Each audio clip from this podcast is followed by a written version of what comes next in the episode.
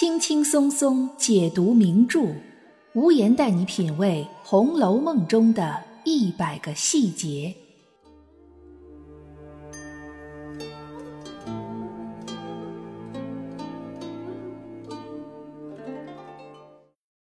品读细节之美，发现别样红楼。大家好，我是暗夜无言，欢迎您收听原创节目《红楼梦》中的一百个细节。很多文学评论家和红学家在评价《红楼梦》时，都会说它很真实。比如鲁迅先生就曾经说，《红楼梦》是存本真。《红楼梦》的真，除了在于它真实的描绘了明清时期贵族家庭的生活情形、兴衰荣辱，还在于他在刻画人物的时候，能够跳出单一的脸谱式形象的写作窠臼。《红楼梦》里的人物都是立体和多元的。在他们身上都能体现出人性的复杂。《红楼梦》的主要人物里，既没有完美无缺的圣人，也没有一无是处的垃圾。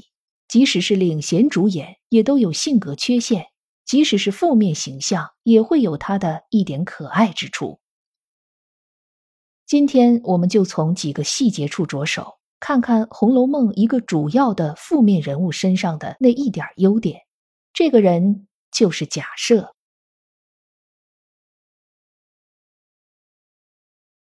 说到《红楼梦》主要人物中的负面形象，贾赦绝对可以算是其中之一了。他最为人所诟病的是三件事儿：第一，是为了得到石呆子的二十把古董扇子，和贾雨村勾结在一起，诬告老实的石呆子拖欠官银，逼着他变卖家产偿还，顺势就把二十把古董扇子查抄了。贾雨村转头就将这二十把古董扇子孝敬了贾赦。贾赦不仅丝毫感觉不到不妥，反而夸奖贾雨村能干，并将不屑于此种行为的亲儿子贾琏揍了一顿，说：“人家都能弄到，你怎么弄不到？真是太没用了。”说真的，在这种父亲的影响下，贾琏还能保持着一点本真，保持着一点怜悯之心，这是很不容易的。而贾琏的挨打比贾宝玉的挨打也不知道冤枉了多少倍。如果说在石呆子的古董扇子事件上体现出的是假设的强取豪夺、草菅人命，那么他为了抵债而将自己的亲生女儿迎春嫁给中山狼孙绍祖，则是体现出假设的人性缺失。他是一个不合格的父亲。贾琏就算挨假设再多的打，他也并不会因此而丧命。但将迎春这样一个金龟花柳枝送进一个得志便猖狂的中山狼的狼嘴里去，他的下场必然是被狼啃噬成一堆白骨。假设作为生活在封建时代的人，他不会不知道，女子如果嫁错了丈夫，那将会是一种什么样的人生境遇。但假设完全不考虑这些，哪怕这个女子是他的亲生女儿。和石呆子古董扇子事件相比，迎春这件事儿更让人觉得心寒。毕竟虎毒不食子，假如一个人连自己的亲生儿女都丝毫不管他的死活，那么这样的人根本就是禽兽不如。霸占石呆子的古董扇，将亲生女儿嫁给渣男，再加上假设要求娶鸳鸯这件事儿。那么，假设身上的关键词就可以概括为：强取豪夺、草菅人命、禽兽不如、荒淫无度。有了这样的品性标签，可能大家根本想象不出来他身上还能有什么可爱之处，能有什么优点。但无言在阅读第二十五回时有所发现，这一回是演魔法子弟逢五鬼。《红楼梦》通灵玉双针，故事情节大家都是清楚的，就是赵姨娘伙同马道婆做法掩镇宝玉和王熙凤，宝玉和王熙凤几乎被折磨死，整个贾府上上下下乱成一锅粥。这个马道婆虽然是个无名之辈，但法术却着实厉害。书里说贾府也曾百般医治祈祷，问卜求神，总无效验。用现代的话来说，就是医院也去了，偏门也求了，但无论正路还是旁门左道都不好使，眼看着宝玉和凤姐儿就要不行了。这时书里有这样一段描写：此时贾赦、贾政又恐哭坏了贾母，日夜熬油肺火，闹得人口不安，也都没了主意。贾赦还各处去寻僧觅道。贾政见不灵效，着实懊恼，因阻贾赦道：“儿女之术皆由天命，非人力可强者。他二人之病出于不义，百般医治不效，想天意该如此，也只好由他们去吧。”贾赦也不理此话，仍是百般忙乱，哪里见些笑颜？这段描写告诉读者。贾政见各种方法用尽了都没效果，索性放弃了，认为儿孙辈的命运都是注定的，宝玉和凤姐这样应该是天意如此，不能强求。但贾赦却和贾政不一样，他仍然四处寻找得道的高僧和道士，就算贾政阻止他，他仍然百般忙乱。虽然没有效果，但可见贾赦却并未放弃。此处的假设虽然有些蠢，但却蠢的有点可爱。要知道，被眼阵的两个人中，宝玉是假设并不喜欢的。王熙凤虽然是假设的儿媳，但这个儿媳却心向王夫人和贾母。可以说，假如宝玉和王熙凤出了什么事儿，假设和邢夫人即使说不上额手相庆，也基本不会有什么感情波动。假设对宝凤二人的死活。是大可以完全撒手不管的。然而此时贾赦却显得比贾政更加积极。虽然都是在做无用功，但最起码在态度上并没有放弃。对于贾赦的这一做法，脂砚斋显然是并不认同的。是的，也许此处很出乎现代读者的预料。脂砚斋更同意贾政的观点，认为天命难违。他在贾政那段话处批注道：“念书人自应如是语。”意思是贾政的话才正是读书人所能说出来的话。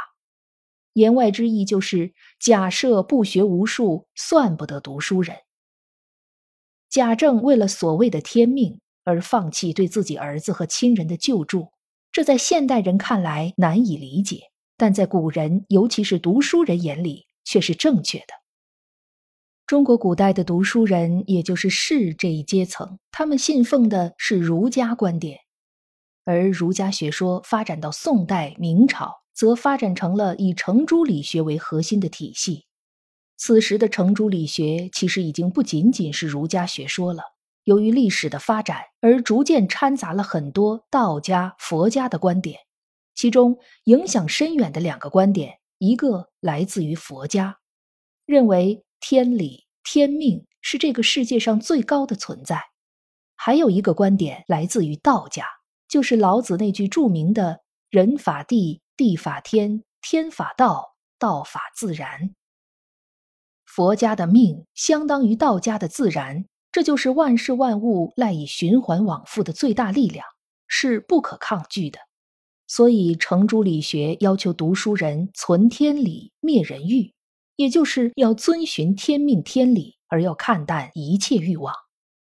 这其中当然也包括对儿女亲人的感情，这也是欲望的一部分。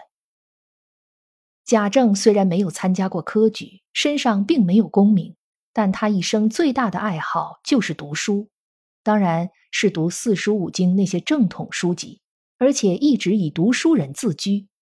他能说出那样的话，能有那样的观点，不足为奇。但在我们现代人的眼里，不够冷静、不够读书人的假设，却显得比贾政多了几分人情味儿和烟火气。毕竟经书里的文字、学说中的道理都是冷冰冰的，而人命却是活生生的。当然，假设这一点微不足道的可爱之处，是在与贾政的对比之下得出来的。这也是贾赦这个人一生的最大的悲剧之所在，那就是处处要和自己的亲弟弟贾政做比较。贾赦在家中排行老大，又承袭了荣国公的爵位，视为一等将军。但是除了袭爵这一点，因为是国法而无法更改之外，贾赦的人生境遇处处都在贾政之下。在荣国府，贾赦不能住在正院，而要住在偏门别院中，所居住的地方不过是荣国府花园里隔断过来的一部分。书里说，假设园子里是小巧别致，但贾政住的地方却是轩昂壮丽。这两个词一对比。高下立现。贾赦的老婆邢夫人虽然是大儿媳，然而没有权力管家。虽然管家大权在贾赦的儿媳王熙凤手里，但王熙凤吃住都在王夫人这边，所有大小事宜也都向王夫人和贾母汇报。贾赦和邢夫人根本就是架空的。而贾赦和贾政的母亲贾母也并没有和自己的大儿子住在一起。而是住在了二儿子家里，平日里偏疼的也是二儿子的儿子贾宝玉。我们不知道贾赦在家里的地位为什么是这样的。周汝昌先生认为，贾赦和贾政其实都不是贾母亲生的儿子，贾政过继给了贾母，但贾赦没有，所以贾赦不受贾母待见。我们可以认为。在小说以外的现实生活中，可能真的有这样的人物关系，但在小说里，作者却明明白白的说，贾赦和贾政都是贾母亲生的，贾赦还袭了爵位，因此这种过继的说法并不能准确解释贾赦的人生困局。无言认为，这其中的原因也许再简单不过，真的就只是因为贾母偏心。他从来就不够喜欢贾赦，他心里的那碗水是端不平的。其实，这种父母偏心的事情，古今中外屡见不鲜，看似是一件微不足道的小事，但对当事人来说，却是影响一生的巨大阴影。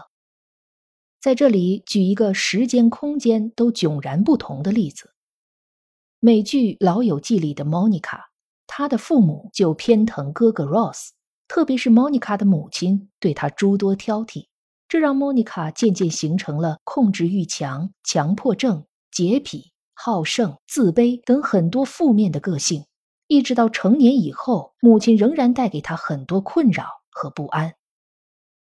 当然，莫妮卡总体来说是一个很可爱的女生，因为在她的成长中也有很多快乐的记忆，而她也是一个善于自我反省的人。但是假设似乎就完全放弃了自我。从心理学的角度来看，假设作天作地的行为中有相当一部分是为了引起自己母亲的注意。比如第七十五回贾府过中秋节，假设就讲了一个母亲偏心的笑话，然后又对一直不受大家待见的贾环大加赞赏。书里说道。贾赦因回头吩咐人去取了自己的许多玩物来赏赐于他，因又拍着贾环的头笑道：“以后就这么做去，方是咱们的口气。将来这世袭的前程，定跑不了你袭呢。”在贾赦眼里，不受待见的贾环就像从前的自己，他未必就觉得贾环有多好，但他潜意识里觉得贾环很需要鼓励。在他赏赐贾环东西，摸着贾环的头鼓励他的时候，他眼前看见的或许并不是贾环，而是几十年前的自己。假设头发胡子都已经白了，孙女儿都已经有了，却仍然对自己母亲偏心的事情耿耿于怀，可见这件事对他的伤害有多么深。